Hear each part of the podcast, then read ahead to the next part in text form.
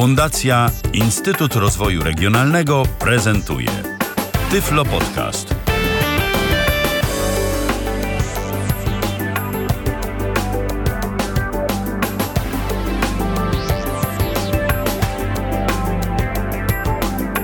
Minęła godzina 19, tym razem w czwartek e, słuchacie audycji Tyfloradia na żywo. Przypominam, że Tyfloradio to jest e, część składowa pierwszego polskiego podcastu dla niewidomych www.tyflopodcast.net. Tam nas znajdziecie i znajdziecie wszystkie audycje, które zarówno w ramach Tyflo Podcastu, jak i Tyfloradia są e, produkowane.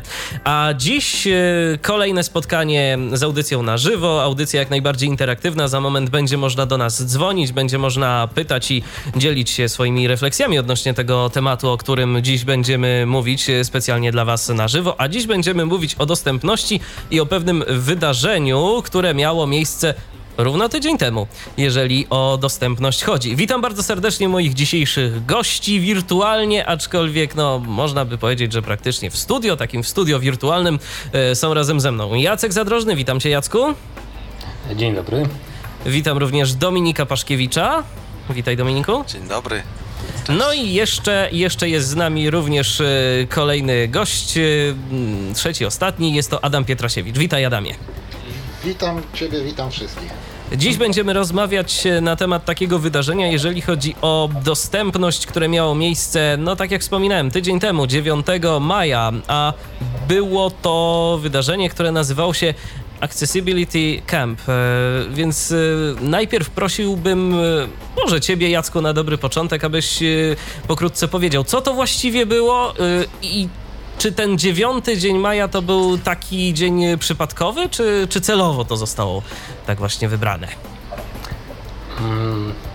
Accessibility Camp to było takie spotkanie osób, które się interesują dostępnością treści w internecie, dostępnością stron internetowych, multimediów, tej całej reszty. E, a zaprosiliśmy także ludzi z, no jakby spoza e, naszych kręgów, po to, żeby im też różne rzeczy pokazać, mm, opowiedzieć. A 9 maja, no poza tym, że mieliśmy rocznicę zakończenia II wojny światowej, to mieliśmy też Global Accessibility Awareness Day, czyli taką, mm, taką inicjatywę światową. Mm, tego dokładnie dnia odbywały się różne wydarzenia na całym świecie. Kto chce, może sobie poszukać na, na stronie pod takim właśnie adresem, czyli Global Aware, Accessibility Awareness Day.org. Jest cała lista i działo się bardzo dużo mm, na całym świecie i no, u nas też się powinno było coś wydarzyć. No i zorganizowaliśmy ten Accessibility Camp. Y, zaprosiliśmy różnych ludzi, którzy też się znają na, na dostępności. Opowiadaliśmy dużo różnych rzeczy. Było, trwało to razem bodaj 7 godzin. Była transmisja na żywo. Potem będą, mam nadzieję, że już niedługo, nagrania dostępne też w internecie. Będzie można sobie obejrzeć, jak no już później na, pocięte już na kawałki. Prawdopodobnie będzie poszczególne wystąpienia. No i mam nadzieję, e, że za rok się znowu coś takiego zdarzy. Ale zanim e, wydarzy się za rok, ja jeszcze tak trochę pociągnę, zanim przejdziemy do Accessibility e, Campa, e, pociągnę jeszcze ten temat Dnia Dostępności, który odbył się 9 maja. Czy coś szczególnego przykuło wtedy Waszą uwagę? Moglibyście powiedzieć, może w internecie natknęliście się na jakieś interesujące wydarzenia, jeżeli chodzi właśnie o ten dzień? Bo ja jestem naprawdę ciekawy i myślę, że nasi słuchacze być może też. Jak właściwie celebruje się taki dzień dostępności? Co się wtedy robi? Bo na pewno o tej dostępności się mówi, ale może i nie tylko. No i teraz nastała taka, nie, teraz nas, nastała taka niezręczna, niezręczna cisza, bo nie wiadomo, kto, bo nie wiadomo kto, kto miałby mówić. No to dobrze, to, to może Adamie. Michale, ale myśmy tam, po prostu Michale, myśmy tam w tym dniu siedzieli i słuchaliśmy tego, co do nas mówią ludzie, którzy się na tym znają, albo którzy mają jakiś z tym związek, albo którzy mają z tym jakiś związek i się na tym znają. Więc to myśmy w ten sposób, y, w tym czasie nie mieliśmy y, chwili wolnej, żeby sobie surfować po internecie i się przyglądać przyglądać temu, jak inni świętują, przynajmniej ja. E, I ja jestem człowiekiem konkretnym i ja osobiście po prostu jak tam poszedłem to po to, żeby się czegoś dowiedzieć i się trochę dowiedziałem, nie da się ukryć. Natomiast wiesz, patrzenie jak inni świętują dzień dostępności, czy ja wiem, czy mnie to interesuje, jak inni, nie wiem, jakoś nie, znaczy nie, nie, nie szukałem niczego specjalnego. Wiesz, bardziej chodziło mi o jakieś e, ciekawe inicjatywy związane z tym, no bo nie da się ukryć, że Accessibility Camp to, to była ciekawa inicjatywa. E, sporo można się było na ten temat dowiedzieć, ale być może jeszcze ktoś e, coś ciekawego pokazał. No może Ja mam Dominik. taki komentarz, e, tak, ja mam taki komentarz, bo właśnie jestem, e, mam taką ściągę, jestem e, w serwisie właśnie Global Accessibility Awareness Day. E, i jestem na stronie wydarzeń. E, I bardzo charakterystyczne jest, gdzie e, tutaj widać wydarzenia, które zgłosiły się do prowadzących ten serwis, gdzie odbyły się jakiekolwiek wydarzenia. Mamy kilka krajów właściwie, wydarzeń jest kilkanaście. To jest Polska, jedno wydarzenie w Warszawie, jest Kanada, kilka wydarzeń, jest Australia, jest, e, są Stany Zjednoczone, Wielka Brytania i Indie właściwie. Chyba to wszystko. No Kanada, Australia i Stany Zjednoczone to są zdecydowanie, no, a i Wielka Brytania oczywiście, to są bardzo mocne kraje, jeżeli chodzi o dostępność. E, Zarówno jeżeli chodzi o regulacje prawne i też świadomość. I jakby, no też są to kraje mm, anglojęzyczne, więc no, oni też mają dostęp do, do, tej, do tych rzeczy, do których my też często nie mamy dostępu. E, załóżmy, że nie znamy angielskiego, więc dużo tekstów, dużo, dużo informacji jest niestety w języku angielskim na temat dostępności.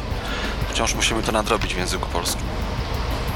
To się No już wszystko nadrobiliśmy zgadza. dzięki Tobie, Dominiku. no, Dzięki Tobie nadrobiliśmy już kawał roboty. No właśnie, między, myślę, między że- innymi w trakcie Accessibility No. Camp można się było dowiedzieć o, o pewnym e, zjawisku, mianowicie, że zosta... n- to chyba nawet ty, Dominiku, wspominałeś e, w trakcie tego wydarzenia, że właśnie tego dnia zostało ukończone tłumaczenie WCAG 2.0 e, polskie, to tak? Ja od razu powiem, że, że, że, że to o wiele bardziej dzięki Jackowi niż mnie. Dlatego, że Jacek jest inicjatorem tego tłumaczenia kilka lat temu.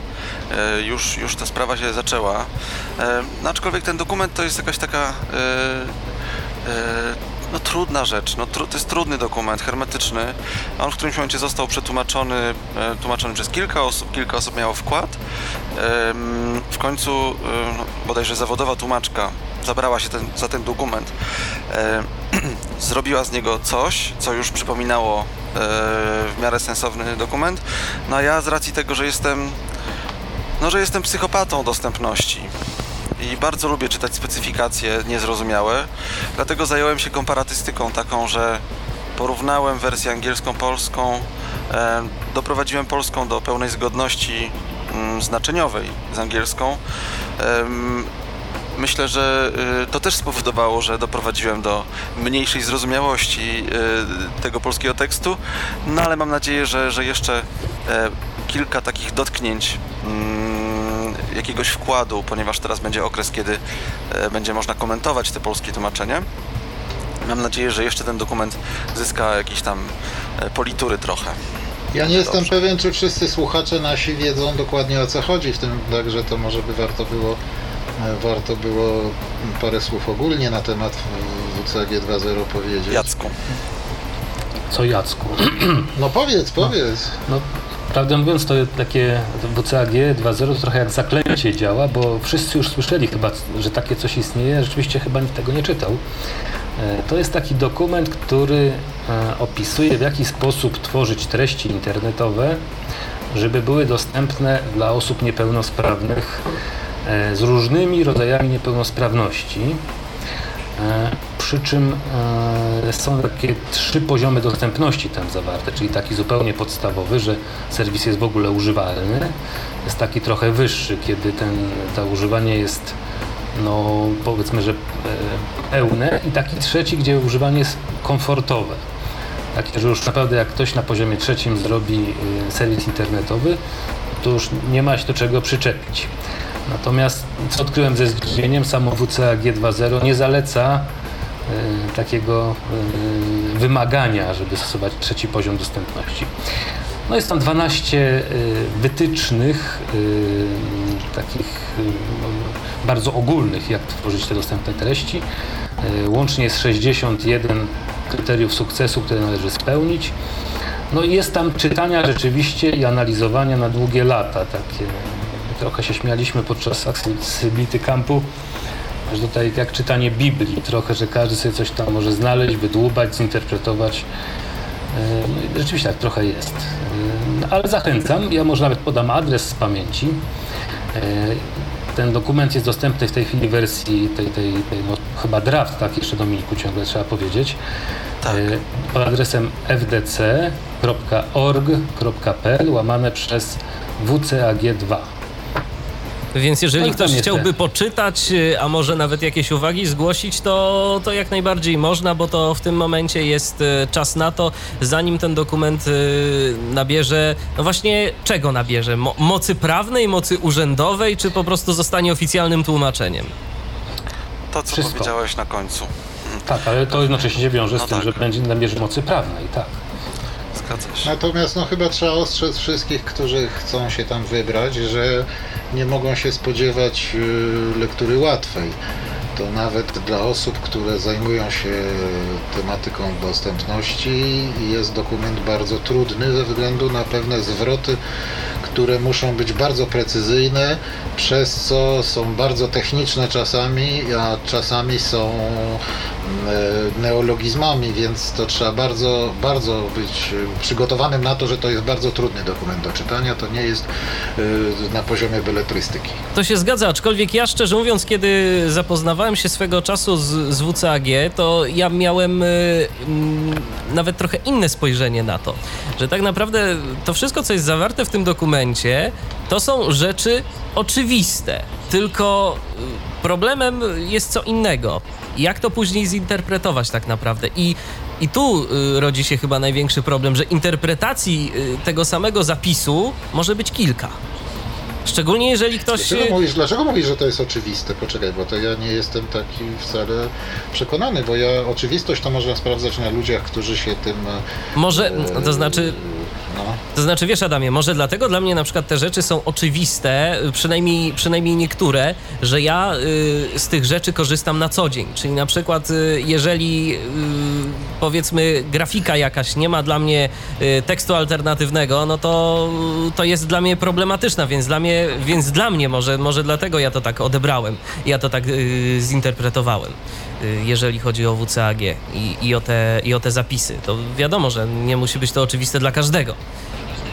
Te, No. te zapisy, które tam są.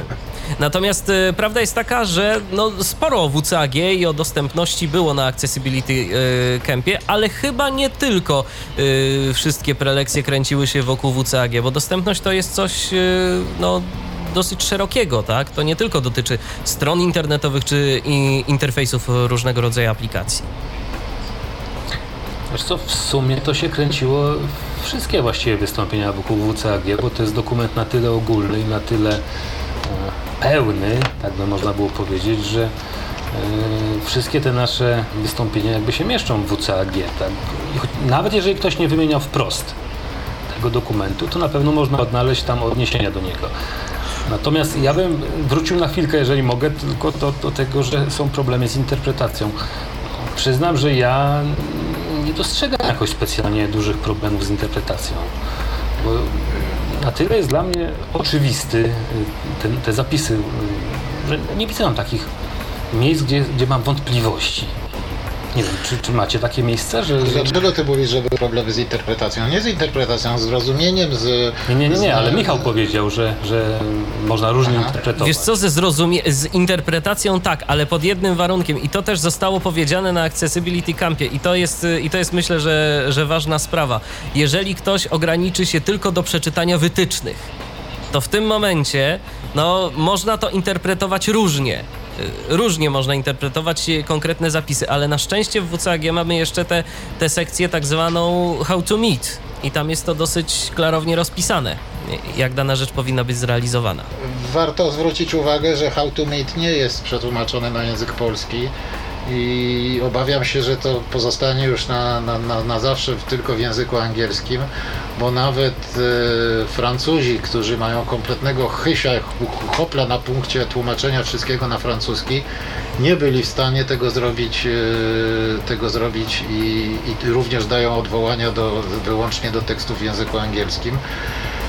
E, Więc e, w WCAG o tym, co my mówimy, że to tłumaczenie zostało zrobione na język polski, to tylko zostało zrobione tłumaczenie tej wersji podstawowej, że się tak, tej części podstawowej WCAG 2.0. Be- Bez e, dodatków, bez przykładów, bez, bez tego, co czego potrzebuje na przykład audytor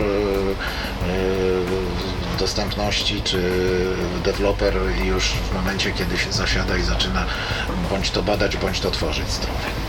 Ja jeszcze przy okazji Niestety dodam, zdani na angielski. jeszcze przy okazji dodam, że można do nas dzwonić oczywiście 123 834 835 to jest nasz numer telefonu. Przypomnę to numer z krakowskiej strefy numeracyjnej. E, Jeżeli chodzi o Skype'a naszego radiowego to tyflopodcast.net piszemy tyflopodcast.net. Można dzwonić, jeżeli ktoś chciałby zapytać e, albo odnośnie tego co działo się 9 maja, jeżeli chodzi o Accessibility Camp, albo może o jakieś konkretne zagadnienia z dziedziny dostępności. Bo mamy tu trzech specjalistów dziś w studio, więc warto korzystać, warto pytać, bo czemu by nie. Natomiast y, y, ja jeszcze zapytam o samo przygotowanie do mm, tej imprezy, do Accessibility Campa mm, i jeszcze uściślijmy, bo o tym powiedziałem y, poza anteną i o to się pytałem, a nie powiedziałem tego jeszcze na antenie. Adam y, był widzem, mm, obserwatorem Accessibility Campa, natomiast y, Dominik i Jacek to były osoby, y, które miały swoje wystąpienia. Może jeszcze pochwalcie się, o czym mówiliście. E, No dobra, to ja zacznę w takim razie, bo mi zaschło w gardle od niemówienia przez chwilkę. E, Ja mówiłem o takich wnioskach. e, mm, No jest to, od razu powiem, trudny temat, ponieważ no to gdzieś tam już wychodzi poza WCAG. Mówiłem o tym, dlaczego same wytyczne dostępności, które dla nas są być może właściwie oczywiste, ważne, słuszne, e, często mogą nie wystarczyć do tego, żeby serwis internetowy był dostępny i użyteczny przede wszystkim i przyjazny dla użytkownika. Dlatego, że czasem no, obserwuję to nawet w naszym środowisku ludzi, którzy zajmują się dostępnością, e, pilnowaniem standardów, monitorowaniem standardów, wdrażaniem standardów dostępności, że bardzo często się skupiamy no, chociażby przy audytowaniu. Ok, mamy dobrą strukturę nagłówkową, ok, ok, jest świetna struktura nagłówkowa, mamy alty, mamy inne ważne rzeczy, ale często się nie zastanawiamy na przykład nad e, spójnością, nad treścią tych, e, tych elementów interfejsu. E, I często możemy pominąć coś, co, co po prostu się gubi w toku naszych technicznych rozważań i pilnowania standardów, że serwis po prostu jest do kitu informacyjnie, nic nie wnosi, nie jest przyjazny dla użytkownika. E, więc e, warto pamiętać o tym, że, że poza zasadami WCAG są także zasady użyteczności.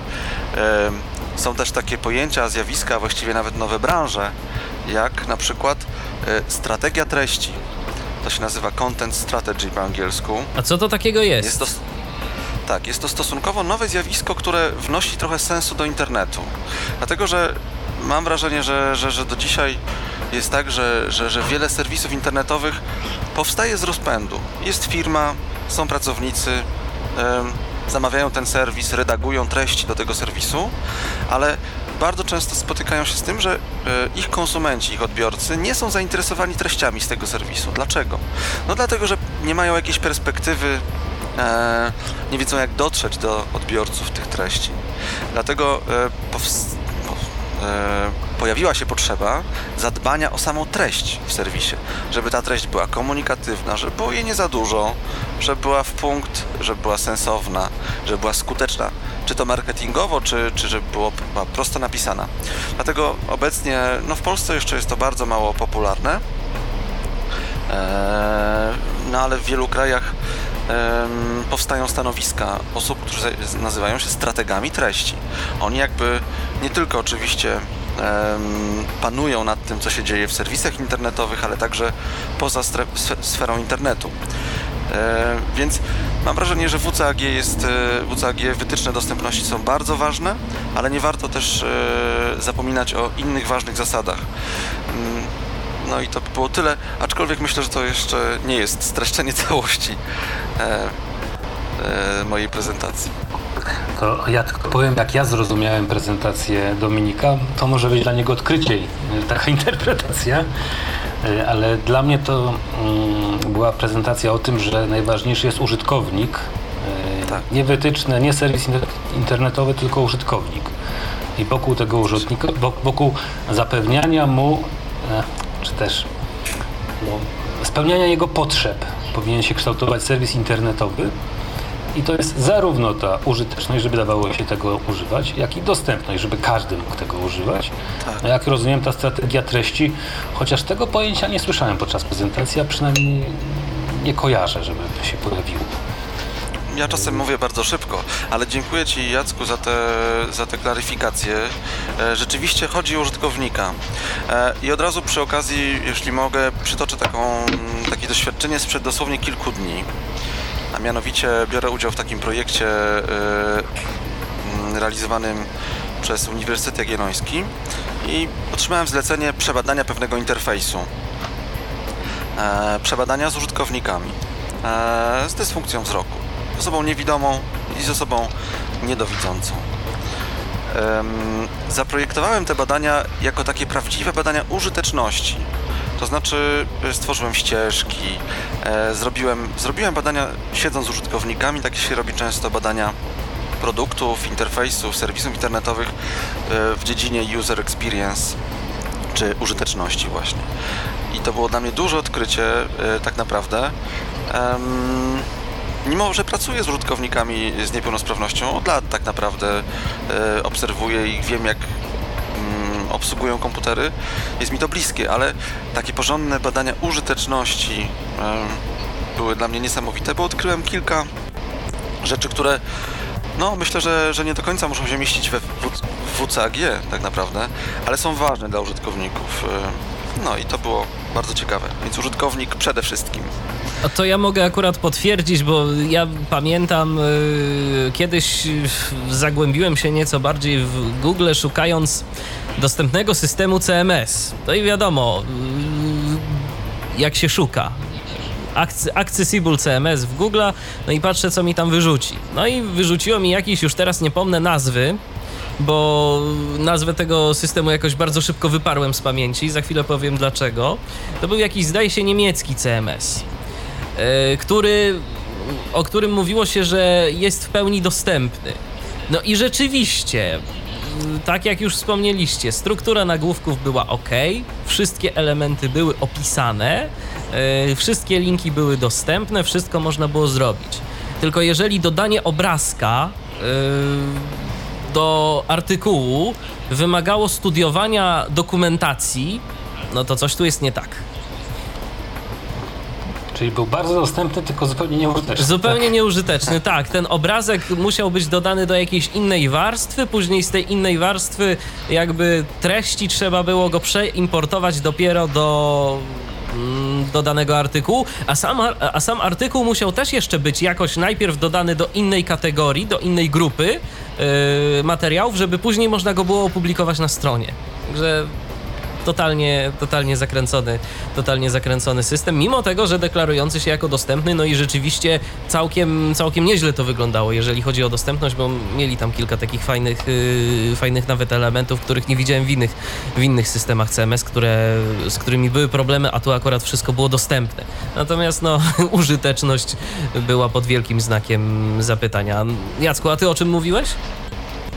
E, A ja opowiedziałem y, o ARIA, czyli Accessible Rich Internet Applications. To jest taka technologia, która robi się coraz bardziej popularna. No już nie jest jakaś strasznie nowa, e, bo już ma kilka lat. E, Natomiast y, jest coraz szerzej implementowana przez przeglądarki przez czytniki ekranu, bo głównie ona powstała właśnie na potrzeby czytników ekranu. Także im bardziej nad nią się zagłębiam, tym bardziej widzę, że ona jest przede wszystkim dla osób niewidomych, że inne grupy osób niepełnosprawnych nie skorzystają na ARIA. Ale ARIA jest bardzo fajną y, technologią, ponieważ dodaje taką warstwę semantyczną dodatkowych informacji do, do interfejsu, która sprawia, że te interfejsy mogą być takie bardziej y, interaktywne. Że można dodać taką dodatkową informację, która mówi, że ten element jest na przykład elementem menu, albo elementem drzewka, albo checkboxem. Przy czym też na prezentacji podałem przykład, że jest znacznie bardziej bogata ta technologia niż standardowy HTML, gdzie checkbox, takie pole wyboru, może być zaznaczone albo nie zaznaczone i koniec. A tu może być także częściowo zaznaczone. Jak mamy pole edycyjne yy, z błędem, to jest area invalid, to tam można y, sterować tym parametrem, żeby użytkownik wiedział, jakiego rodzaju to jest błąd. Nie tylko, czy tam jest błąd, ale czy to jest błąd gramatyczny, czy to jest błąd y, nie wiem, składniowy, y, no i tak dalej, tak dalej. Jest to bardzo obszerny dokument i, ciekawa technologia. I dzięki niej można takie różne elementy aktywne robić, właśnie jak rozwijane menu. Pokazywałem na przykładzie Facebooka, jak to działa, bo tam zostało to zrobione całkiem nieźle. Ja przyznaję, że coraz bardziej się przekonuję tej pełnej wersji Facebooka. Kiedyś mówiłem, że ona jest nieużyteczna, tak teraz wycofuję całkowicie to i uważam, że jest dużo bardziej użyteczna od tej wersji mobilnej. Jedyną wadą tej wersji pełnej jest to, że strasznie obciąża y, zasoby, co sprawia, że czasami komputer się zatyka, jak musi jednocześnie obsłużyć przeglądarkę i y, czytnik ekranu. No, opowiadałem o tej technologii, opowiadałem jak jej używać. Yy, postarałem się zmieścić w 15 minutach prezentacji bardzo obszerny temat, e, który mam nadzieję, że kiedyś nam się przerodzi w jakieś, nie wiem, może jakieś większe nie wiem, szkolenia albo, albo no, jakiś podręcznik, sam nie wiem jeszcze, co, co z tym zrobię, z tą wiedzą, ale uważam, że, jest to, że to jest bardzo fajna technologia.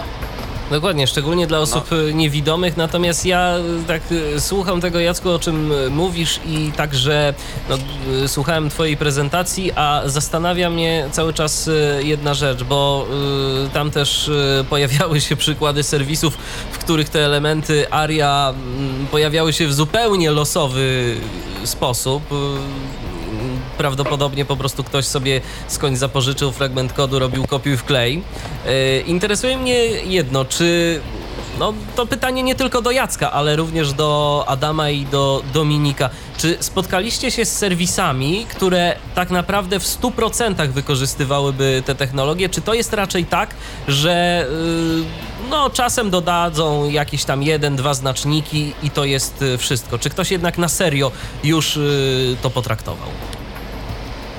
Ja się nie spotkałem, natomiast myślę, że to troszeczkę jeszcze za wcześnie. To, to, to powolutku, powolutku takie rzeczy się przebijają, szczególnie, że to jest, że to jest y, dodatek, który który, tak jak Jacek powiedział, głównie jest y, przydatny dla osób y, niewidomych, więc tutaj być może jeszcze jest do, też pewna droga przejścia w propagowaniu tego.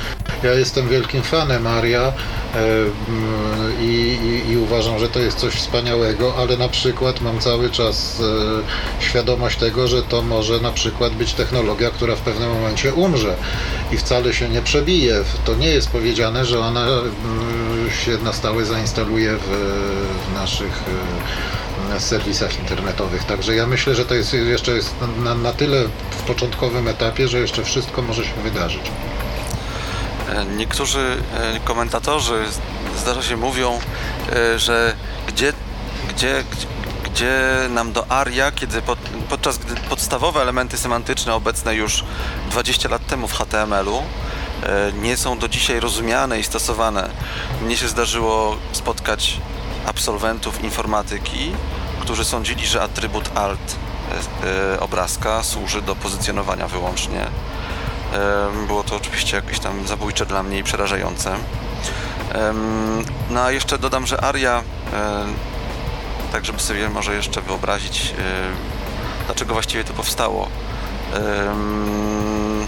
To jest chyba odpowiedź na to, że coraz więcej interfejsów, e, mówię o stronach internetowych, serwisach, działa bez przeładowania bez przeładowania strony. To są tak zwane połączenia asynchroniczne, czyli nie wymagają odświeżenia strony, tak jak to drzewie bywało właściwie zawsze. Było konieczne, żeby cokolwiek się zmieniło na stronie, e, no to oczywiście istniała możliwość użycia e, języka JavaScript jakiegoś tam minimalnej ingerencji w tę treść. No ale dzisiaj jest to możliwość właściwie, właściwie mógłby powstać serwis i są takie aplikacje przecież, na przykład Google Docs, mm, gdzie możemy pisać, tam się dzieją różne rzeczy.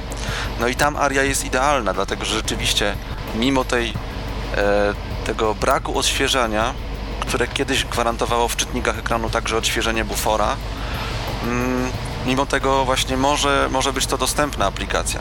No aczkolwiek no ja się nie spotkałem z mm, pełnym prawidłowym użyciem. Niestety Google tutaj mocno nas zawozi, zawodzi, dlatego że no dziwi mnie e, takie podejście. E, no mają tylu wspaniałych programistów, dostać się do Google jest bardzo trudno, no ale wciąż zaniedbują dostępność. Jacku, a z twoich obserwacji? Mm, Przykład Google Docs chciałem podać jako ten, gdzie ta aria jest rzeczywiście dobrze wykorzystywana, bo to jest rzeczywiście taka aplikacja webowa, która mm, całkiem nieźle imituje aplikacje takie instalowane na komputerze, w tym sensie, że można jej używać też offline. Nie wiem, czy, czy wszystkie funkcje działają, ale w dużej części to działa. E, Możemy korzystać z rozwijanych menu, e, z przycisków, z zakładek i tym podobne rzeczy. Prawie tak samo jak na przykład pod Windows. E, Natomiast tam oczywiście to też nie jest jeszcze doskonałe, ale ta niedoskonałość wynika też po części z niedoskonałości i przeglądarek internetowych, i czytników ekranu. I najlepiej to się spisuje, no nie, dobra, wycofuję. Chciałem powiedzieć, że NVDA, ale tak naprawdę nie znam tych najnowszych screenerów komercyjnych, więc być może one też się dobrze spisują. E, Ale NV, NVDA się spisuje dobrze tam. Podobno e, z tego co tam obserwuję jest taka, taki blog Accessible Cu- Culture, chyba to się nazywa. Bardzo ciekawy e, blog jednego z takich dobrych dostępnościowców amerykańskich. Joe's idzie web w web z NVDA. Tak, to się ale zgadza. no- To się zgadza. Y, Ja akurat y, mam najnowszą wersję y, JOSa i muszę powiedzieć, że o ile kiedyś jeszcze to były różnice i to niemałe, jeżeli chodzi o dostępność stron internetowych z poziomu jednego a drugiego czytnika ekranu, chociażby słynne wystawienie komentarzy na Allegro jeszcze do niedawna było możliwe tylko za pomocą NVDA i Firefoxa. Y, W żadnym, w żadnym innym zestawie nie dało się wyklikać tych gwiazdek y, przy, przy komentarzach, które trzeba było pozaznaczać. Y, Tam różne etapy sprzedaży się oceniało.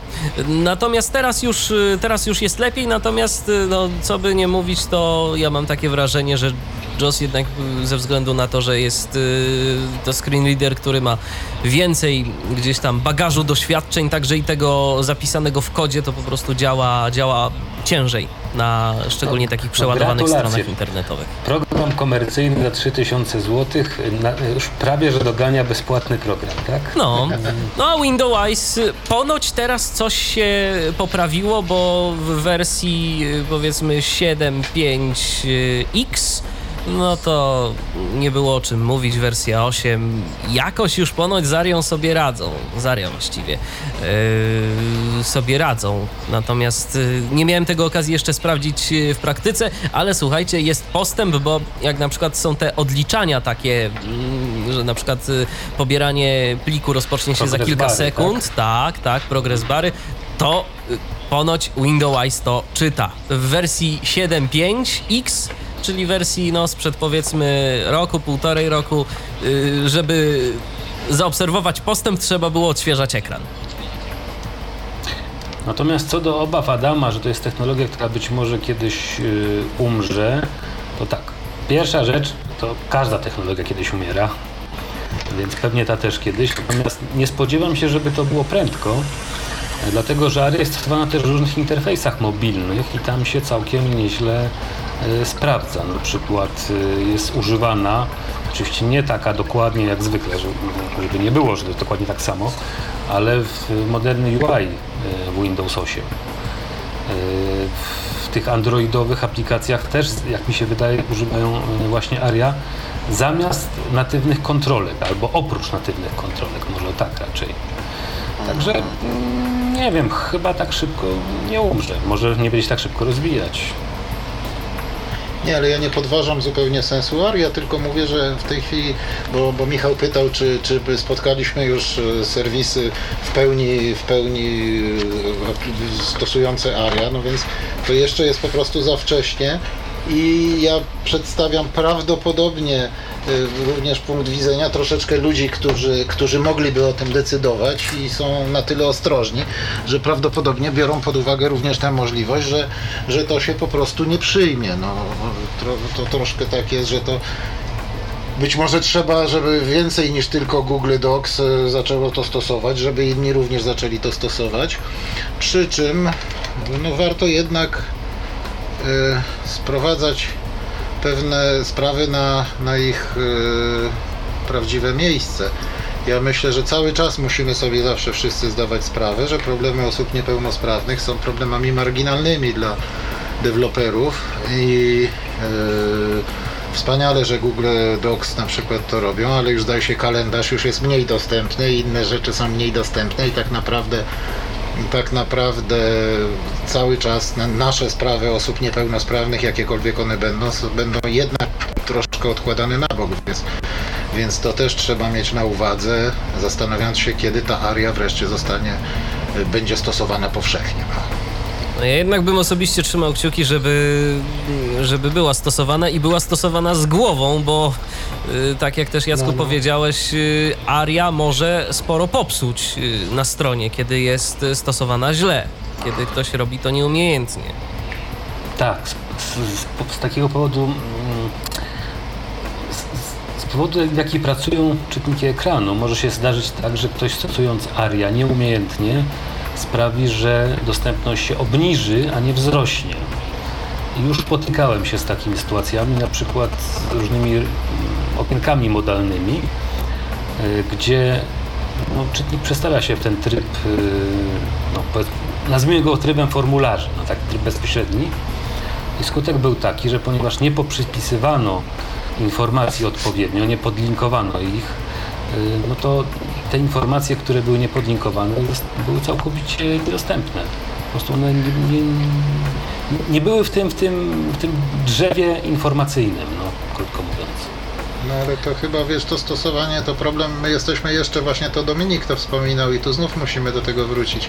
My jesteśmy wciąż na etapie, że w ogóle y, trzeba ludziom przedstawić y, ogólnie problemy dostępności. My tu rozmawiamy o, o stosowaniu najnowocześniejszej technologii tak naprawdę, a ja znów, jak Dominik dał przykład studenta, który nie wiedział do czego służy alt, tak ja dam przykład webmastera, który na moje pole, znaczy na moją informację, że należy informować e, użytkownika, że będzie otwarte nowe okno, wprowadził rozwiązanie polegające na tym, że wyświetlał się komunikat, y, czy chcesz otworzyć nowe okno po kliknięciu na link i dopiero trzeba było zrobić OK, żeby się otworzyło nowe okno. Więc my jesteśmy na razie na tak niskim etapie rozumienia w ogóle tego wszystkiego, że ja musiałem człowiekowi mówić, że proszę pana, ale dostępność ma służyć temu, żeby to wszystko było łatwiej, a nie trudniej, a on był przekonany, że po prostu trzeba wprowadzać jakieś dziwactwa tego typu.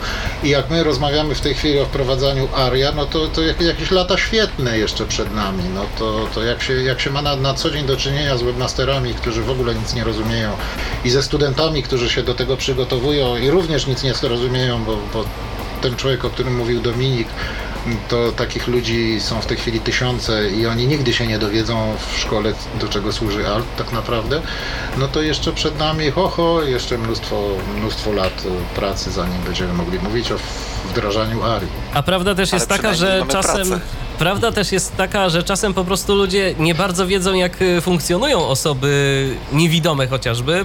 Też wam podam taki przykład i naszym słuchaczom również y, jakiś czas temu dzwonił właśnie do mnie mm, jeden z webmasterów, y, także mm, o coś chciał zapytać.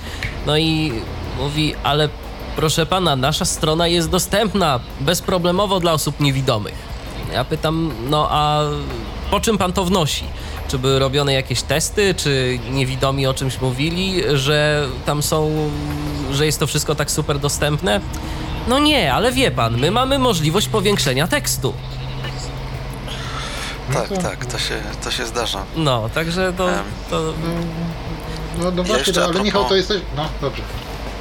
Mów, mów. Eee, tak, tak. Jeszcze a propos ARIA e, i jakby adopcji ARIA e, i trudności z, tą, z, tym, z tym wdrożeniem tej technologii, powiem, że no, że, że bo zdarzyło mi się już doradzać e, mm, w takim, takiemu klientowi, który e, chciał bardzo mocno wdrożyć ARIA w formularzach. Dlatego, że one właśnie działały w sposób dynamiczny. Tam było dużo rozwijanych pól, e, znaczy nie rozwijanych pól, tylko rozwijanych jakichś elementów, treści. Były jakieś takie interfejsy z zakładkami, coś się wyświetlało bez przeładowania. No i dobrze, tylko e, to mnie zastanawia i dla, prawdę mówiąc nie mam prostej odpowiedzi na to. Jak zrobić nowoczesny interfejs, który właśnie bazuje na JavaScriptie, e, wdrażając nawet doskonale ARIA, czyli sprawiając, że ten interfejs będzie dobrze chodził w nowszych JAWSach, NVDA, może nawet Windowsie. A co, co z użytkownikami, którzy za grube pieniądze kupili em, kilka lat temu no, porządny komercyjny czytnik ekranu, e, który no, niestety potrzebuje starszego podejścia, tak? Czyli, że może lepiej, żeby się ten formularz odświeżył, e, jeżeli błąd wystąpi, że może ten błąd powinien się wyświetlić nad formularzem i tak dalej, i tak dalej. Czyli gdzie jest ten kompromis? To nie jest takie proste, bo w pewnym sensie mam wrażenie, że dzisiaj porządny twórca serwisów internetowych, który uwzględnia perspektywę osób niewidomych, powinien robić. I oczywiście swojego klienta jeszcze perspektywę musi uwzględniać. E, Formularze, które są nowoczesne, mają te wszystkie bariery i tak dalej, stosować ARIA, ale jednocześnie sprawiać, żeby starsze czytniki na tym nie ucierpiały. No, więc dla mnie to też jest jakiś dylemat. Mnie się zdaje, że się nie da, a przynajmniej ja sobie nie uważam prostej metody, żeby to zrobić. Ja jestem Aha. jednym z takich klientów, który sobie kupił właśnie takiego Jawsa Professional i on leży teraz e, na półeczce i nawet nie jest zainstalowany na moim komputerze, bo, bo nie działa na nim. A czy są jakieś statystyki? Czego? Są jakieś no, tego, kto czego używa? Mm, E, W Polsce nie, natomiast e, amerykańskie są i no, dosyć mocno aktualizują ludzie e, czytniki ekranu. No tak, bo jest coś takiego, jeżeli ktoś to robi regularnie, w przypadku komercyjnych y, czytników ekranu jest SMA i jeżeli ktoś to opłaca regularnie, no to za stosunkowo niewielkie pieniądze, porównując do ceny nowego czytnika oczywiście, y, możemy sobie aktualizować te, te No, programy. co, po to prostu jest jakieś dwie nie wersje tak do przodu. Wcale. To jest około 900 zł rocznie trzeba wydawać e, na taki komercyjny program, na aktualizację. Więc ja wolę używać NVDA. No. A to oczywiście, jeżeli ktoś, jeżeli ktoś, yy, ja właśnie chciałem też o tym powiedzieć, że tak naprawdę w tym momencie można spokojnie korzystać yy, z NVDA, który nadąża za tymi standardami, yy, radzi sobie z nimi całkiem nieźle, więc jeżeli ktoś na przykład korzysta y, z komercyjnego czytnika ekranu do jakichś różnych rzeczy i mu to działa dobrze i nie widzi potrzeby wydawania pieniędzy na aktualizację, no to może sobie jeszcze równolegle zainstalować NVDA i może korzystać z tych y, bardziej nowoczesnych rzeczy zupełnie za darmo. I to jest chyba najlep- najlepsze rozwiązanie. Może niekoniecznie najwygodniejsze, ale najbardziej optymalne. Natomiast pytanie Dominika jest bardzo y, zasadne. Znaczy ja mogę w obronie Aria powiedzieć tylko tyle, że ona nie szkodzi. Że jak jest dobrze używana, to nie zaszkodzi. Także y, tu raczej należy postawić pytanie, jak zrobić y, formularz nowoczesny, który jednocześnie da się używać za pomocą starszych czytników ekranu. A czy tam się użyje Aria, czy nie, to już jest wszystko jedno. Bo nie szkodzi. bo nie, bo nie szkodzi. Ale mm, ktoś też może mieć takie wewnętrzne przekonanie, że skoro użył ARIA, tak ładnie wszystko y, tam jest zaprojektowane, semantycznie, wszystko, że to już jest rozwiązany problem, a może się okazać y, faktycznie, że nie jest. Że dla części użytkowników ten, te dynamiczne elementy są niedostępne zwyczajnie, bo mają stary czytnik ekranu albo starą przeglądarkę. Ja przypomnę, że właśnie o Aria y, Jacek Zadrożny wspominał y, i mówił, wygłaszał swoją prelekcję na Accessibility Campie, który odbył się tydzień temu, 9 maja w Warszawie. I właśnie na temat y, tego wydarzenia dziś rozmawiamy na antenie Tyfloradia. 123 834 835 to jest nasz numer telefonu. Można dzwonić, jeżeli ktoś miałby jakieś pytania. No, można także dzwonić do nas na Skype'a naszego radiowego loginie tyflopodcast.com net. Jacku, zamawiałeś przerwę. Jak dobrze pamiętam. Dobrze. Mogę? Oczywiście. To w takim razie. To idę, idę wylać wodę. Dobrze, to idź wylać wodę. My teraz robimy sobie odrobinę muzycznego wytchnienia i oczywiście do audycji wrócimy już za chwileczkę.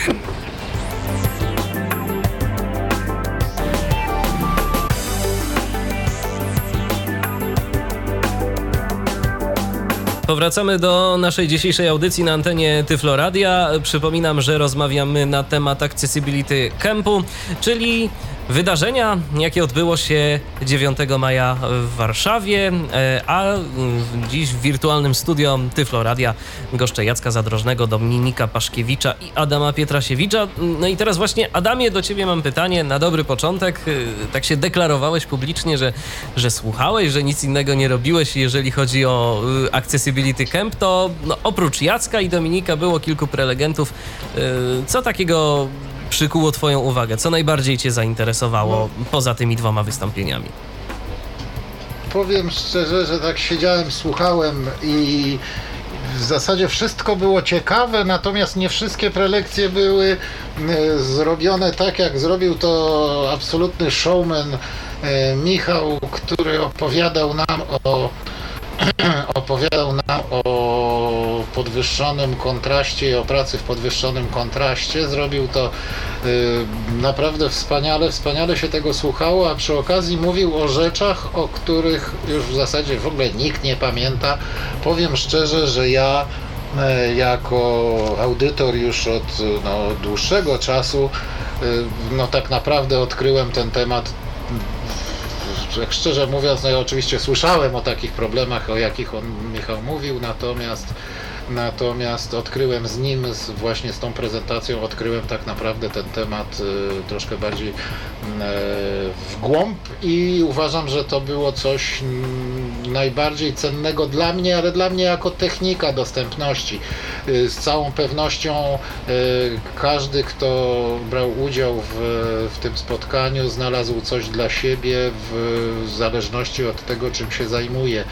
No, tak jak mówię, ja odkryłem y, podwyższony kontrast, inne tematy w jakiś sposób już miałem przetrenowane, bądź przyjąłem je do wiadomości, tak jak Arię, e, Jacka i, i po prostu zacząłem działać w tym kierunku, to znaczy i czytać, i dokształcać się, i, i, i, i zastanawiać się, w jaki sposób można było to, by to upowszechnić, natomiast, natomiast podwyższony kontrast to było coś, e, co było dla mnie wielkim odkryciem. E, inną rzeczą był, e, była prezentacja dotycząca osób niesłyszących. Muszę powiedzieć, że po pierwsze no to było bardzo wizualne, natomiast e, natomiast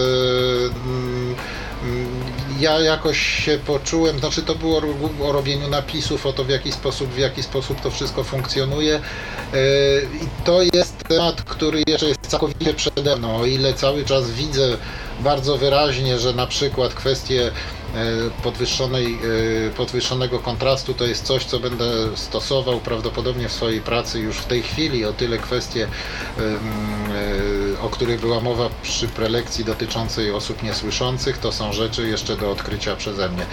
Jest mnóstwo do zrobienia i mnóstwo już było powiedziane w ogóle w tej sprawie podczas Accessibility Camp. Mnóstwo tematów było poruszanych. Ja myślę, że w przyszłym roku, w przyszłym roku mając doświadczenia z tego roku, w przyszłym roku w jakiś sposób bardziej uporządkowane to wszystko będzie. E, nie ukrywam, że ja odebrałem e, ten ciąg prelekcji jako tak troszkę znaczy to nie, nie było jednorodnej tematyki tego, ja, nie, nie, nie robię zarzutów nikomu, bo to było pierwsze takie spotkanie i tak musiało być, ale po prostu, e, po prostu mm, wydaje mi się, że fajnie by było zrobić taki accessibility camp e, e, raz na rok poświęcony czemuś bardziej nakierowany może na jakąś bardziej tematykę, po to, żeby można było bardziej dogłębnie jakieś, jakieś sprawy omówić, czy, czy, czy bardziej szczegółowo. E, No tym razem było tego tak dużo, że, że ja mogę tak jak mówię, powiedzieć o tym, co, co, co mi utkwiło w pamięci, e, wiedząc, że były inne rzeczy, które były na pewno bardzo cenne dla osób, które się mają, zajmują innymi sprawami niż ja. Dominiku, a mm, ciebie co najbardziej zainteresowało? Mnie wszystko interesowało. Znaczy nie ma chyba nic, e, nic takiego, co, co, co by mnie jakoś szczególnie zaskoczyło. E, To znaczy to nie znaczy, że, że, że, że, że jestem wszystko wiedzący, ale jestem takim po prostu psychopatą dostępności, że, że staram się zgłębiać różne rzeczy, ale je, muszę przyznać, że wszystko mnie zdecydowanie, większość prezentacji była dla mnie inspirująca do, do rozwoju, do, do, do też jakoś tam priorytetyzowania się, bo problemem mam wrażenie mm, ludzi, to trochę tak jak my tutaj na antenie, którzy są specjalistami w zakresie dostępności, interesują się nią, żyją nią, to jest ich jakaś naczelna idea w życiu, y, a także praca, jest to, że czują się, czujemy się zmuszeni, przynajmniej ja się czuję zmuszony, uczyć się wszystkiego, co się da. Czy to dostępność publikacji, czy to właśnie dostępność serwisów internetowych, aplikacji e, mobilnych, napisy do filmów, audiodeskrypcja, e, nie wiem, dostępność druku. E, I to jest jeszcze dopiero tak naprawdę początek. Wciąż jeszcze można by było poznawać nowe technologie, nowe wdrożenia. Mam wrażenie, że, że ja cza, czasem czuję się trochę taki osamotniony, że, że jest tak mało ludzi, którzy mocno się interesują dostępnością, że to ja się muszę wszystkim interesować. No oczywiście cierpi na tym e, spokój ducha, bo zamiast się zająć tym, na czym się znam, e, cały czas się douczam czegoś nowego i tak dalej, więc, więc dla mnie takie konferencje są zawsze bardzo inspirujące i chciałbym, żeby było więcej takich wydarzeń w Polsce związanych ściśle z dostępnością. Żeby było kilka porządnych konferencji cyklicznych na temat dostępności, właśnie Accessibility Camp e, i kilka jeszcze innych wydarzeń. E, może bardziej technicznych część, może właśnie tak jak Adam zasugerował, e, na przykład jakoś bardzo mocno sfokusowanych tematycznie i tak dalej. Jacku, to jeszcze to samo pytanie do ciebie.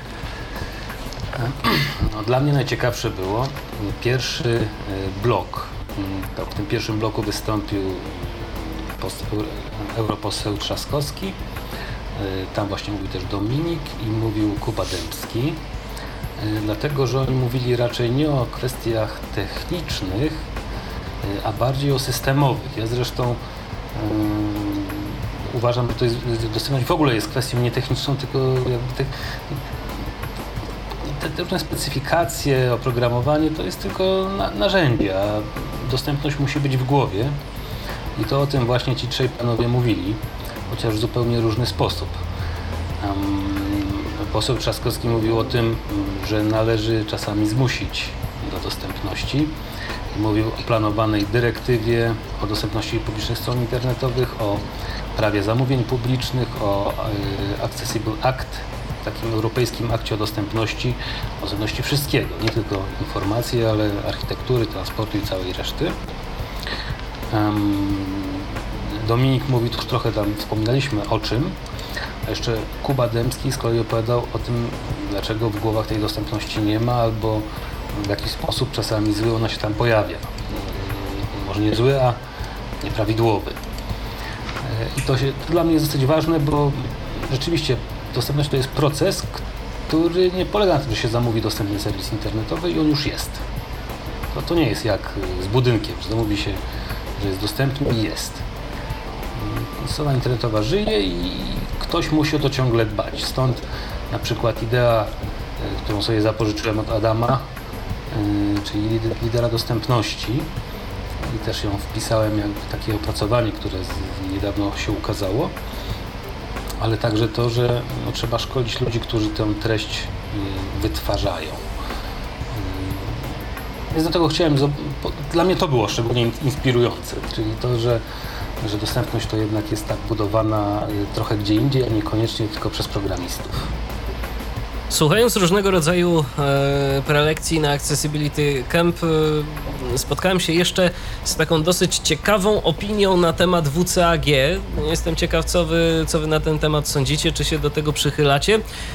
E, Że tak naprawdę, no, można było niekiedy wysnuć e, taki wniosek. Nie pamiętam już w tym momencie, kto, kto dokładnie o tym mówił, ale mm, pojawiały się też takie głosy, że WCAG to wcale nie jest taka bardzo taki idealny dokument, że, że są tam błędy i że yy, tak naprawdę no projektując y, dostępny serwis, to nie tylko na WCAG trzeba zwracać uwagę, ale także po prostu trzeba zwracać uwagę na to, co no, co mówią użytkownicy również. I to także chyba o tym, o tym mówił Dominik również. No to ja tylko się krótko odniosę, bo mógłbym gadać, gadać o tym e, w nieskończoność i nasza audycja mogłaby trwać na przykład do 6 rano, dlatego że no, dużo to moją, moją głowę zajmuje właśnie temat skuteczności, jakości WCAG jako jakiegoś takiego dokumentu, ale nie tylko. Mnie się wydaje, że e, inaczej, trudno mi sobie wyobrazić, żeby powstał dużo lepszy dokument niż WCAG 2.0. Dużo lepsza specyfikacja dostępności. Ze względu na to, że ten dokument ma w sobie mnóstwo ważnych zasad, y, które e, można aplikować w różnych technologiach, w różnych kontekstach. E, nie tylko w serwisach internetowych, ale także w druku, w aplikacjach, w programach e, komputerowych. Jest ogólny, jest dość pełny i tak dalej. Problemem jest to, że właśnie w tej podstawowej wersji ma taki trochę wydźwięk Biblii czasem można go zinterpretować. Potrzeba mu trochę właśnie takich. jest taki dokument e, e, e, dotyczący technologii, stosowania technologii w WCAG. Więc według mnie WCAG jest bardzo dobre, ale swoją drogą ma pewne braki. To znaczy, na przykład, mm, bardzo często zarzuca się, że nie wystarczająco punktuje kapcze, aczkolwiek e, w którymś artykule Jacek pisał, że, że bodajże wystarczająco. N- Według mnie na przykład niewystarczająco punktuje słaby kontrast. E, Kontrast jest dopiero na poziomie podwójnego A, podczas gdy kontrast jest podstawową wartością dla osób widzących, e, jeżeli chodzi o przystępność interfejsu. E, Więc ma kilka takich niedomagań. To, to co mówił Michał Dębiec o trybie dużego kontrastu. Aczkolwiek tutaj bym mógł trochę dyskutować z tym dłużej. Mnie się wydaje, że to jest bardzo dobra specyfikacja, nie ma co się jej- specjalnie czepiać. E, aczkolwiek warto monitorować moment, kiedy będzie praca nad WCAG 3.0, żeby, żeby trochę zainterweniować i troszkę poprawić ten dokument. A właśnie, a propos WCAG 3.0, czyli dokumentu, którego no jeszcze nie ma, ale czy w ogóle słyszeliście coś, żeby były jakieś prowadzone prace nad nim, czy na chwilę obecną wszystko, wszystko się kręci wokół WCAG 2.0 i nie ma Wedle, planów? wedle mojej wiedzy nie ma, nie ma żadnych prac nad WCAG 3.0. Nie wiem, Dominiku, czy coś słyszałeś? Nie, moim zdaniem nie ma i długo nie będzie. E, Nie ma tak takiej jak mam potrzeby. wrażenie. No, I nie ma takiej potrzeby po prostu w tej chwili. Tak, widocznie to właśnie tak jak Adam mówi, że być może nie ma takiej potrzeby, być może po prostu jest to dobry dokument i trochę zależy od nas, jak go aplikujemy, jak go stosujemy. Ja bym chciał jeszcze dorzucić jedną rzecz, że bardzo ostrożnie byłbym, bo ty Michał mówisz, że właśnie słyszałeś, że, że WCAG 2.0 nie do końca jest y, doskonały i tak dalej. Ja byłbym bardzo ostrożny z mówieniem takich rzeczy, bo czasami to są uwagi, które ludziom pozostają w głowie i potem sobie powtarzają, że WCAG, WCAG, ale przecież to nie jest doskonały. Ja uważam, Podobnie jak Dominik, będąc y, właściwie wyłącznie praktykiem, a nie teoretykiem, jak, jak moi koledzy Dominik i, Jacek te dostępności, ja jestem właściwie wyłącznie praktykiem dostępności. Y, Dla mnie WCAG 2.0 jest, jest po prostu Biblią. Oczywiście, że są rzeczy, y, tak jak koledzy powiedzieli przed chwilą, że są rzeczy, które nie, można można by było zrobić lepiej, ale to jest bardzo dobry dokument i chyba zawsze trzeba podkreślać to i trzeba, i trzeba zawsze zaczynać od tego, a nie od mówienia, że tam mogą być jakieś tam e, e, problemy, bo to czasami ludzie mają potem tendencję do zapamiętywania tylko tego, że była mowa o problemach. No właśnie dlatego, dlatego, dlatego o to zapytałem, bo tak szczerze mówiąc mnie trochę to zdziwiło nawet w pewnym momencie. Y, Wydarzenie dotyczące dostępności y, i kręcące się tematy wokół WCAG, tu tak naprawdę pojawiały się także i głosy krytyczne, jeżeli chodzi o, o WCAG, mam takie wrażenie. Nie, Ale, Michał, myślę, że to ale źle- umieśćmy to na swoim miejscu właśnie, żeby... To, że to albo coś być może źle odebrałeś, ale ja opowiem taką dykteryjkę. Otóż w Warszawie robi się taki duży projekt yy, no, cyfrowego włączenia osób niepełnosprawnych. E, I zamówiono też, o przepraszam, ale sąsiad postanowił uruchomić wiertarkę o tej porze. E, I zamówiono także platformę taką edukacyjną, która miała spełniać wymagania WCAG 2.0 na poziomie podwójnego A. Na konferencji, która się odbyła no, jakiś miesiąc temu, czy coś koło tego, był przedstawiciel firmy, która to realizowała. Więc ja zapytałem z ciekawości, jak oni to zrobili, że zapewnili ten poziom WCAG 2.0, na co usłyszałem mniej więcej taką odpowiedź. Jak już coś zrobiliśmy, jakiś kawałek tego projektu, to wrzucaliśmy to w walidator, a jak było mało błędów, to uznawaliśmy, że przeszło. Więc z WCAG jest trochę jak z tymi walidatorami. WCAG też trzeba umieć używać. Ono jest narzędziem pomocniczym, y, a, a nie rozwiązaniem. Więc jak ktoś umie używać WCAG 2.0, to jest idealny dokument. A te problemy, jakie się pojawiają, to właśnie wtedy, kiedy ktoś tak naprawdę nie umie tego dokumentu używać.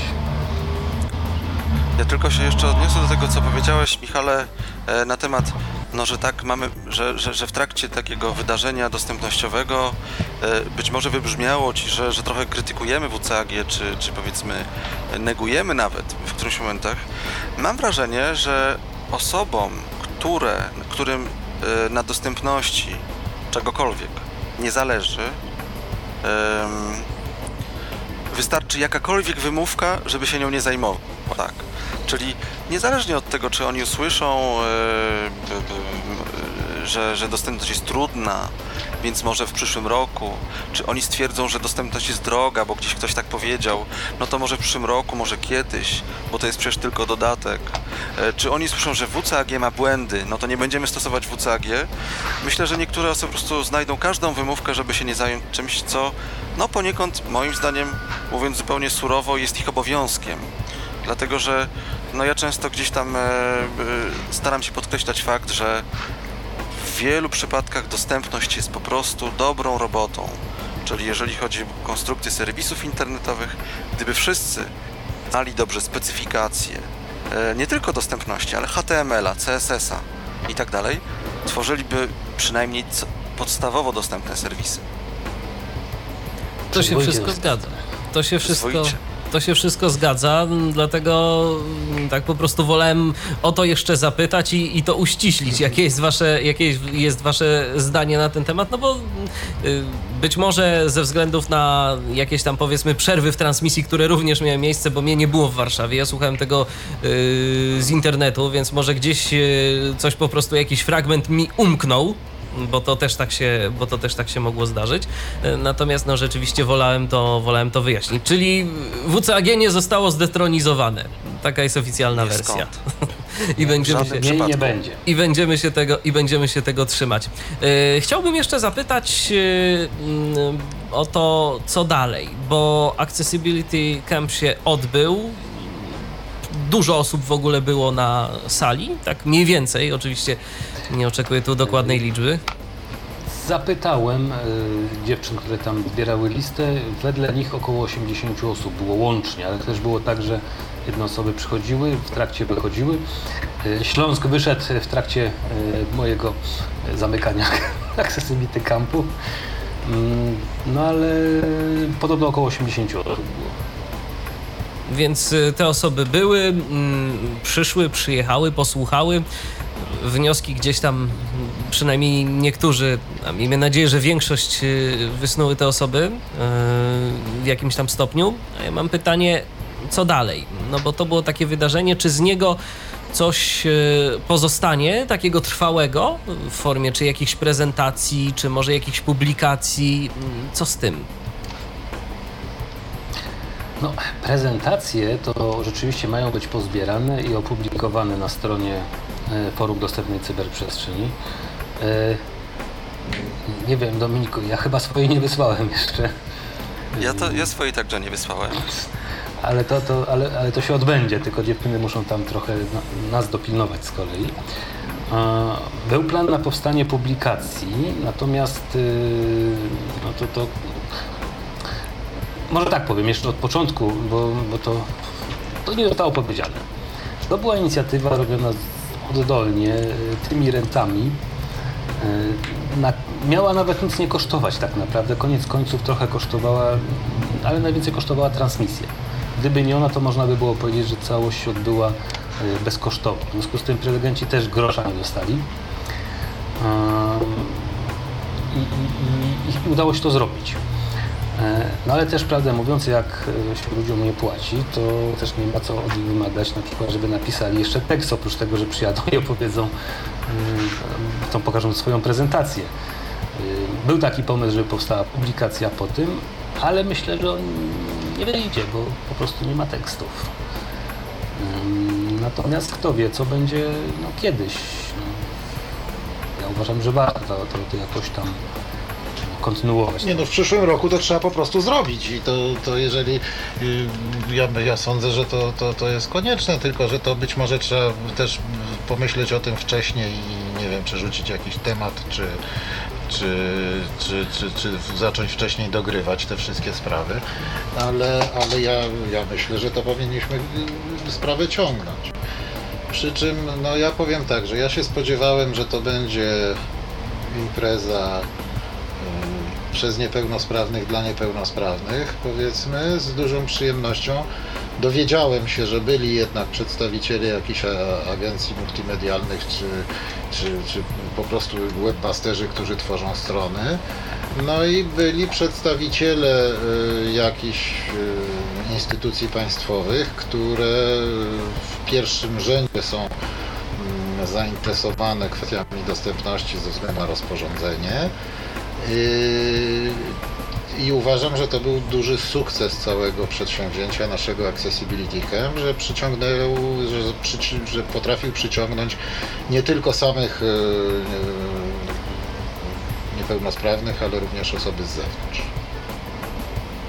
Wszyscy zajmujecie się dostępnością i także o to chciałem zapytać, już tak abstrahując w ogóle od y, Accessibility Campu, który się odbył, no i z którego również y, transmisja y, powinna zostać udostępniona także na stronach internetowych, y, chociażby Forum Dostępnej Cyberprzestrzeni. Zgadza się, Jacku? Tak, tak. Z Więc... tego co wiem, ma być nagranie zaczone, pocięte i udostępnione na, na stronach. Więc czekamy również... na kanale YouTube'a. Mhm. Więc czekamy również na to, ale mm, tak zupełnie nawiasem mówiąc, chciałbym Was o to zapytać i to myślę, że też y, dosyć ciekawe ref refleksje może się jakieś pojawią. Mianowicie, no, dostępnością zajmujecie się od jakiegoś czasu. Żaden z Was nie jest y, w tym temacie nowy. Y, jakbyście ocenili dostępność w ogóle w Polsce, a przede wszystkim, jeżeli z dostępnością są problemy, jakbyście ocenili postawę y, osób odpowiedzialnych za te kwestie. Czy to jest raczej chęć poprawy, czy tak jak Dominik powiedział, no, szukanie tylko pretekstu, żeby nic nie zrobić? To może od Dominika tym razem zacznę. Dobrze, dziękuję. Um, jeżeli, jeżeli miałbym powiedzieć o perspektywie czasowej, to mam wrażenie, że e, no ponieważ ja jestem e, tak zwanym webmasterem czy twórcą serwisów od kilkunastu już lat i sam gdzieś tam zajmuję się dostępnością od jakichś 10 lat. Gdzieś tam pierwsze rzeczy zacząłem w tym temacie robić e, powolutku. Mam wrażenie, że poprawiła się sytuacja. Dlatego, że był taki moment gdzieś tam myślę z 6 lat temu, że, że polscy y, programiści zrozumieli, że liczą się tak zwane standardy sieciowe, czyli że trzeba robić poprawnego HTML-a, bo wtedy lepiej się pozycjonuje, bo wtedy serwis działa lepiej, szybciej, w większej ilości urządzeń i tak dalej, i tak dalej. Czyli jakby poprawiła się troszkę świadomość w którymś momencie jakości pracy, aczkolwiek wiele jest jeszcze do zrobienia, to rzeczywiście ta poprawność kodu yy, stała się gdzieś ważna i przy okazji mam wrażenie, że dostępność też gdzieś yy, stała się yy, przypadkiem zupełnie. Dostępność przypadkiem yy, trochę się polepszyła. Myślę, że Polska tak naprawdę nie odstaje bardzo wiele od krajów powiedzmy bardziej rozwiniętych zachodu, krajów zachodu typu Francja, Niemcy, aczkolwiek oni są trochę dalej, dalej jeżeli chodzi o świadomość, szkolenia, wyszkolenie webmasterów, decydentów. Myślę, że, że, że ja, ja ogólnie moim wnioskiem z Accessibility Campu jest, y, czy wzmocnionym wnioskiem y, jest też to, najważniejsze są szkolenia. Chciałbym szkolić jak najwięcej ludzi z dostępności. Głównie techników oczywiście, bo, bo w tym się specjalizuję. Adamie, a mm, twoje zdanie na ten temat? No, znaczy ja jestem ogólnie optymistą, więc y, dla mnie dostępność oczywiście to nie jest tylko internet, to jest w ogóle dostępność świata, tak jak dla nas wszystkich niepełnosprawnych y, w różnych wymiarach niepełnosprawności. Y, ja uważam, że idzie ku lepszemu, co do tego nie ma żadnych wątpliwości, natomiast w tym, w tej działce, którą myśmy się tutaj zajmowali, to znaczy dostępności internetu wszystkiego, co otacza internet, no ja sądzę, że jesteśmy absolutnie na samym, na, na samym początku w ogóle długiej drogi. Ja miałem okazję zainteresować się ostatnimi czasy kwestiami związanymi z, również z użytecznością serwisów internetowych, co stało się już dzisiaj wielkim przemysłem, to znaczy e, wokół tego zaczynają się robić wielkie międzynarodowe konferencje, na które, żeby w ogóle pójść, to trzeba 1000 zł zapłacić. I e, tematyka dostępności, która w jakiś sposób łączy się z użytecznością, jest jednak minimalnym zupełnie marginesem e, spraw e, związanych z internetem. Ja ciągle e, staram się zachować odrobinę pokory w tym wszystkim. To, czym my się zajmujemy, dotyczy wycinka tylko odbiorców internetu, bo nawet nie wszystkie osoby mające problemy ze wzrokiem tak naprawdę muszą mieć od razu problemy z, z odbiorem internetu. Myślę na przykład, mam kolegę, który, który teoretycznie jest słabowidzący, ale sobie doskonale radzi ze właściwie ze wszystkim i tak naprawdę chcę, żeby zawsze i pamiętam o tym, że jednak mówimy o sprawie, która jest dość marginalna, ale w tej swojej marginalności widzę ogromne postępy i co do tego nie mam żadnych wątpliwości, że to właśnie dzięki takim ludziom jak Dominik i jak Jacek, którzy z jednej strony Dominik jest wielkim filozofem e, e, dostępności i walczy gdzie może o te sprawy i Jacek, który propaguje tę tematykę, e, no jest po prostu zwyczajnie coraz lepiej i wydaje mi się, że po prostu tylko czasu potrzeba, żeby żeby wreszcie wszędzie były tak jak w tej chwili w Warszawie mamy wszędzie podjazdy i wszędzie gdzieś jakaś winda jest, czy toaleta dla mnie na wózku wjeżdżającego zawsze się gdzieś znajdzie. Tak samo dla y, internetu potrzeba odrobiny jeszcze czasu i w zasadzie wszędzie da się jakoś wjechać i wszędzie da się obejrzeć, nawet nie mając y, innej możliwości niż przy, za pomocą czytnika ekranu. Także jest dobrze i będzie lepiej. I oby tak rzeczywiście było, to jeszcze Jacku prosiłbym Ciebie o kilka słów na ten temat. Z perspektywy wydaje mi się, że jest lepiej, natomiast ja bym przyczyny tego, że jest lepiej upatrywał trochę gdzie indziej. Mianowicie bardzo rozwinęły się takie różne projekty open source'owe, no, takie jak WordPress, jak Drupal, w których się dosyć dobrze dba o dostępność. W zasadzie, jeżeli ktoś sobie teraz stawia stronkę zamawia sobie stronę internetową w jakiejś firmie, to jest, mają postawioną albo na, na Drupalu, przepraszam, albo na, na, na, na WordPressie, albo na Joomla, a jeżeli potrzebuje czegoś większego, bardziej zaawansowanego, to na Drupalu. E, Więc one mają sobie już tak semantycznie tą dostępność jakoś zapisaną, którą oczywiście można zepsuć bardzo często tak się dzieje. Ale jak ktoś się bardzo nie przyłoży, to ta dostępność jest tam jakoś zachowana. E, to z jednej strony, a z drugiej ja bardzo liczę, że e, przepisy prawne, które są, sprawią, że ta norma prawna zamieni się w normę społeczną. To się, to się bardzo często dzieje. W, tak, tak się dzieje w historii prawa, że to, co zapisane w prawie, biegiem czasu staje się także pewną normą społeczną. A z drugiej strony mam nadzieję, że dojdzie do takiego mechanizmu, jak był w Stanach Zjednoczonych, czyli e, kiedy wprowadzono e, w 90, bodajże 9 roku e, artykuł 508 o dostępności między innymi serwisów internetowych, to te firmy, które chciały realizować projekty dla władz federalnych, musiały się tego nauczyć. A jak już się nauczyły, to dla innych też robiły bardziej dostępne serwisy internetowe. Więc myślę, że pójdzie, że będzie szło do, do, ku lepszemu. Natomiast strasznie, strasznie rzeczywiście brakuje ludzi, którzy się na tym znają. Prawdę mówiąc, na Accessibility Campie chyba byli wszyscy, albo prawie wszyscy, którzy się na tym w Polsce znają. Ale oprócz tych, którzy się znają, byli również i tacy, którzy chcieli się czegoś dowiedzieć, bo to nie była taka impreza tylko i wyłącznie dla krewnych i znajomych królika, tak? Nie, natomiast mm, ci, co się znają, to po prostu tam byli za w większości. Nie wiem, Ktoś wam przychodzi do głowy taki, żebyście powiedzieli tak? Nie, no byli, byli, znaczy nie było, nie było paru, którzy się znają, jednak to nie jest tak do końca.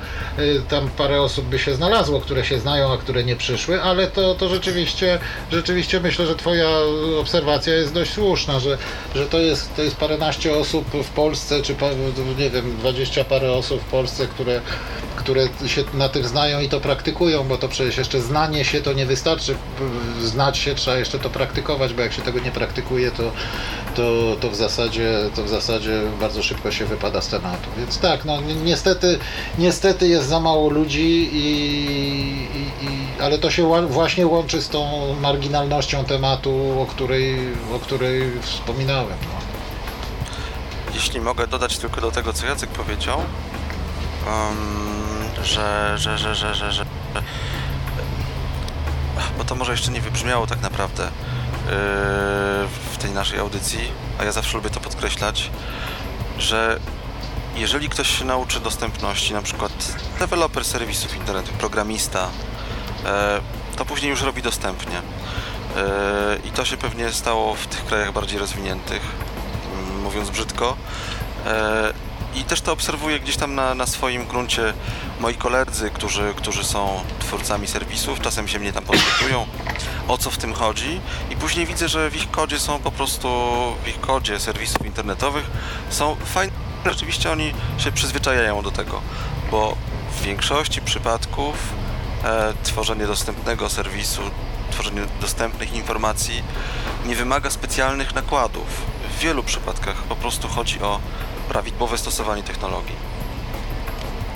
No i podkreślmy jeszcze mm, jedną dosyć istotną rzecz, o której no też często mówimy, ale o tym to myślę, że nigdy dość, bo akurat nasi słuchacze to wiedzą, ale gdyby ktoś y, spoza osób niewidomych y, tego słuchał, to również warto, żeby o tym pamiętał. Dostępność to także nie jest stosowanie jakichś specjalnych narzędzi. To są wszystko standardy, które po prostu y, stosowane odpowiednio zapewniają dostępność, zapewniają możliwość korzystania z tych y, stron internetowych czy aplikacji webowych y, przez większość, bo podejrzewam, że nie przez wszystkich, bo pewnie znajdą się jakieś takie osoby, które mogłyby mieć problemy. Ciężko mi teraz sobie na przykład y, wyobrazić akurat taką konkretną osobę, ale być może tak, być może tak będzie. Natomiast no, większość y, osób również y, z takimi niestandardowymi potrzebami, jeżeli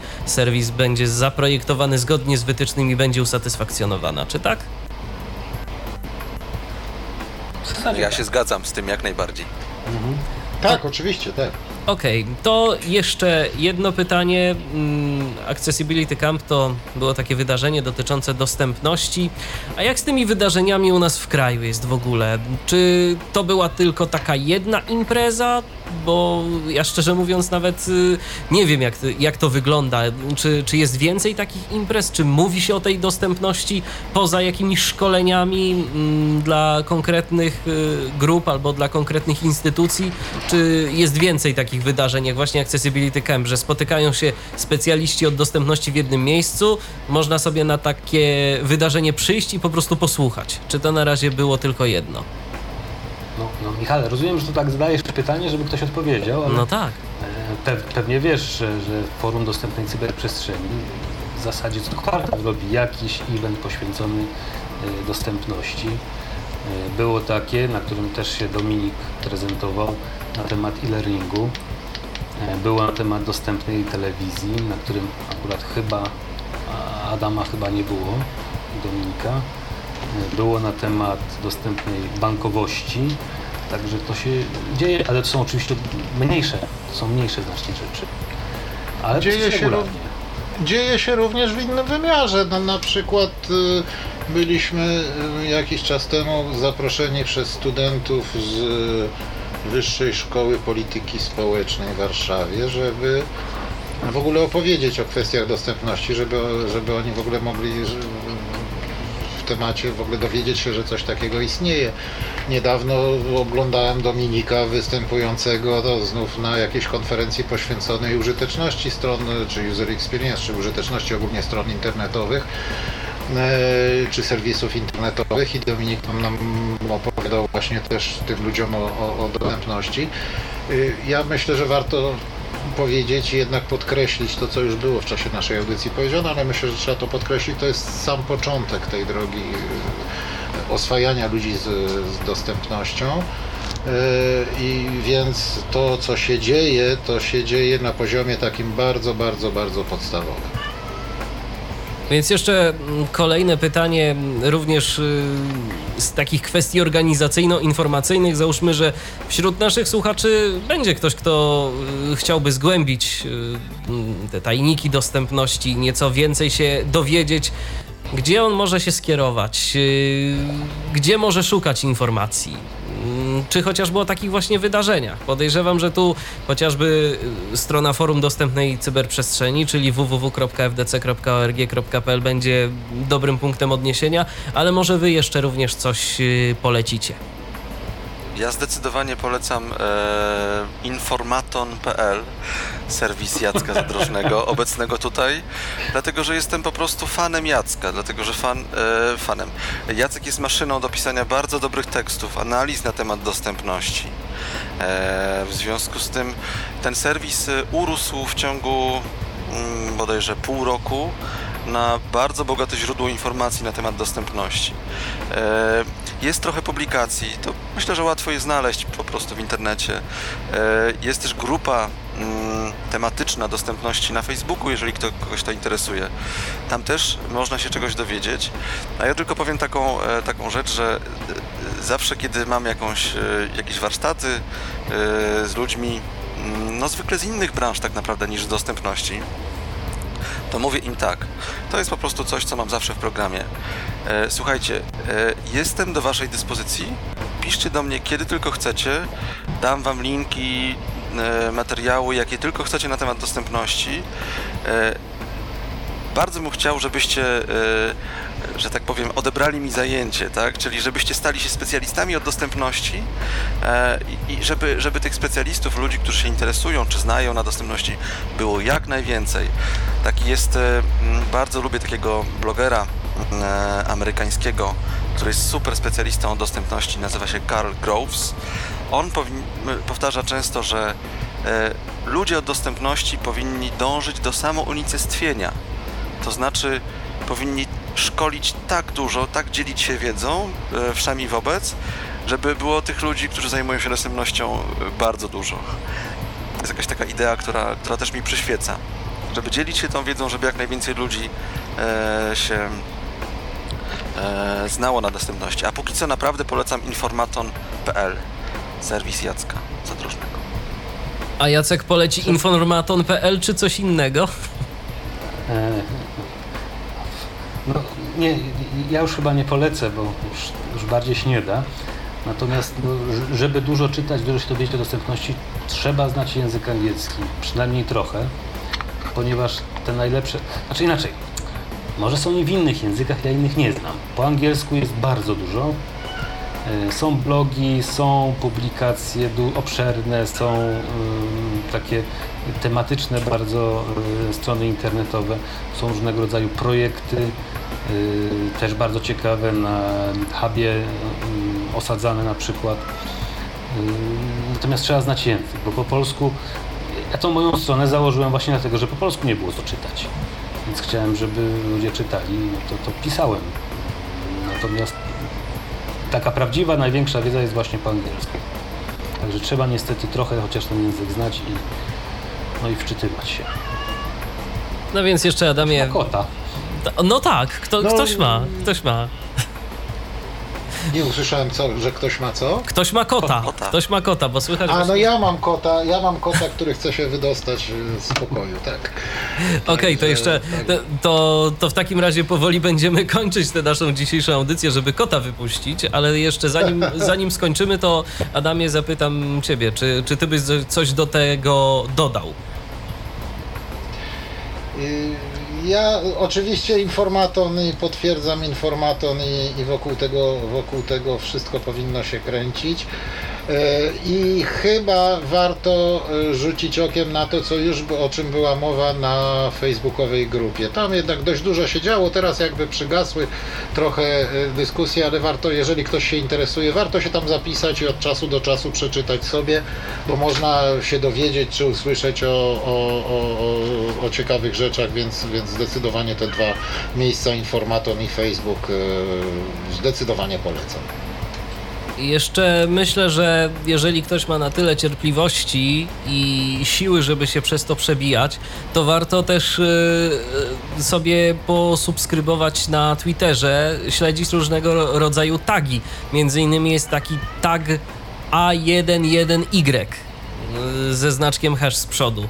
Tam ja czasem to śledzę, natomiast jest to dosyć ciężkie, ciężkie do filtrowania, bo jest mnóstwo retweetów, więc yy, dana informacja potrafi się pojawić kilkadziesiąt razy w strumieniu kiedy śledzimy ten tak, ale także można mm, czegoś ciekawego się dowiedzieć. No i to jest taka dostępność y, z różnych kwestii, niekoniecznie dostępność dla osób niewidomych, ale właśnie także sporo jest o napisach i o różnego rodzaju innych rzeczach, więc także to, to bym dodał dla cierpliwych. To jeszcze, to jeszcze jeżeli mogę, bo sobie przypomniałem o dosyć y, jak już ktoś reklamuje, oprócz mnie y, informaton.pl, to tam jest taka taka zakładka e, zasoby.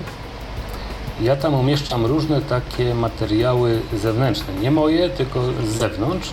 Między innymi są tam podlinkowane bodaj wszystkie publikacje polskie, jakie są dostępne w sieci, w tym dwie Dominika. Yy, też polecam bardzo, bo to są bardzo fajne materiały. Yy, że można powiedzieć, jeżeli ktoś potrzebuje takiej informacji bardziej takiej książkowej czyli żeby usiąść i poczytać taki dłuższy kawałek. Tak jak mówię, Dominik napisał dwie książki bardzo fajne, jedną dla e, UNDP, a drugą to już nie pamiętam, ale takie poświęcenie właśnie dostępności e, serwisów internetowych. Ale są też w, tym, w tej zakładce różne inne rzeczy, e, także no, trochę zbieram takie, co tam jeszcze można poczytać. No. Można, ja tylko dodam, że tak naprawdę dla chcącego jest materiałów w brud. Nawet w języku polskim tego już się zaczyna trochę robić, e, zarówno publikacji, Jacek też kilka napisał, e, Adam też trochę tekstów pisał o dostępności. Mm, więc myślę, że jest sporo informacji, tylko trzeba chcieć. Trzeba znaleźć czas i tutaj myślę, że ta świadomość tego, że jest taka potrzeba i że jest taka, no czasem obowiązek, myślę, że będzie bardzo pomocna. Żeby znaleźć czas na, na to, żeby się doszkalać dostępności. A zatem ja mam nadzieję, że kolejny Accessibility Camp e, za rok będzie miał swoje miejsce, że wtedy również e, ci wszyscy, którzy się tym zainteresują, będą mogli dowiedzieć się kolejnych interesujących rzeczy, kolejnych ciekawych rzeczy na temat dostępności. No i mam nadzieję, że również y, w tym samym albo w podobnym składzie za rok znowu będziemy mieli o czym mówić przez ponad godzinę, jeżeli chodzi o, o dostępność, albo nawet więcej, zobaczymy. W każdym razie bardzo Tak, Ty serdecznie. nie Tak? zrozumiałeś. Nie, właśnie chodzi o to, żeby nas wykopać, żeby się pojawili nowi ludzie, a nie żeby ciągle w tym Tak. samym składzie. Wiesz co, ja mam, ja myślę, że przez rok się to, że przez rok się to nie uda. Aż takim optymistą nie jestem. Dlatego mam nadzieję, że jeszcze przez ten rok, zanim się wybierzecie na emerytury, o których, o których już podejrzewam, że co, nie, co niektórzy marzą, y, bo tak, bo tak coraz częściej mówicie o tym wykopywaniu. No wiadomo, słoneczko, plaża, te sprawy. Każdy by chciał odpocząć, ale, ale myślę, że jeszcze będziecie mieli o czym mówić. I będziecie, i będziecie edukować czy webmasterów, czy redaktorów treści, bo to są takie chyba dwie najbardziej zainteresowane, a właściwie grupy, które powinny być zainteresowane y, tematyką dostępności, przynajmniej jeżeli chodzi o serwisy internetowe. W takim razie do usłyszenia za rok, mam nadzieję. No chyba, że już rzeczywiście wszystkich przeszkolicie, no to okej, no to ja będę miał jedną audycję mniej wtedy. Ale, to, ale, to, ale to przynajmniej jeszcze wtedy będziemy się mogli y, spotkać i powspominać, jak to było, że kiedyś y, świat był taki niedostępny, że trzeba było robić szkolenia. O, to wtedy już będzie na zasadzie historycznej. Ostatnio, ostatnio co jakiś czas y, sięgamy w Tyfloradiu także po tematy z przeszłości, czyli tematy historyczne. Ostatnio mówiliśmy o DOSie. No to może kiedyś i będzie taka audycja, gdzie spotkamy się i będziemy mówić o tym, no, że słuchajcie, było tak dawniej, dawniej, że trzeba było robić szkolenia, bo serwisy www były niedostępne. A teraz wszyscy to wiedzą. I myślę, że każdy by chciał takiej sytuacji. Mm, Z osób zainteresowanych oczywiście. Czyli życzymy sobie wszystkiego dostępnego. Dokładnie. Ja się do tych życzeń jak, najba- jak najbardziej przyłączam, no i mam nadzieję, że tak czy inaczej za rok porozmawiamy, a zobaczymy jeszcze o czym. W każdym razie bardzo serdecznie dziękuję Wam za dzisiejszą wizytę na antenie Tyfloradia. Przypominam, że rozmawialiśmy o Accessibility Campie, a także po prostu o dostępności. Ten temat co jakiś czas y, powraca, ale myślę, że jeszcze niejednokrotnie powróci, wbrew temu, czego by sobie moi goście życzyli. A przypomnę, że dziś na antenie Tyfloradia gościliśmy e, Jacka Zadrożnego, mm, Adama Pietrasiewicza i Dominika Paszkiewicza. Dziękuję Wam bardzo. Dziękuję. Dziękujemy. Dziękujemy bardzo. Jacku, a my się słyszymy jutro, tak? Bo jutro będziesz o y, książkach elektronicznych opowiadał i demonstrował Kindla na naszej antenie. No właśnie, jak się mówi, Kindle czy Kindle? Mi się wydaje, że Kindle. Kindle. A Kindle? Kindle chyba. Czytnik, czytnik, czytnik. Czytnik. Okej. Czytnik książek po prostu. Tak. Dobrze, dobrze. Więc będziesz, y, Jacku, demonstrował jutro na antenie Tyfloradia dostępny czytnik książek w wersji programowej od firmy Amazon na system iOS. O, Jest. tak w skrócie. Dobrze, zapraszamy bardzo serdecznie na tę prezentację już jutro po godzinie 19 y, do Tyflo Radia. No cóż, a ja również mówię do usłyszenia. Michał Dziwisz, y, kłaniam się, no i słyszymy się jutro. Był to Tyflo Podcast. Pierwszy polski podcast dla niewidomych i słabowidzących. Program współfinansowany ze środków Państwowego Funduszu Rehabilitacji Osób Niepełnosprawnych.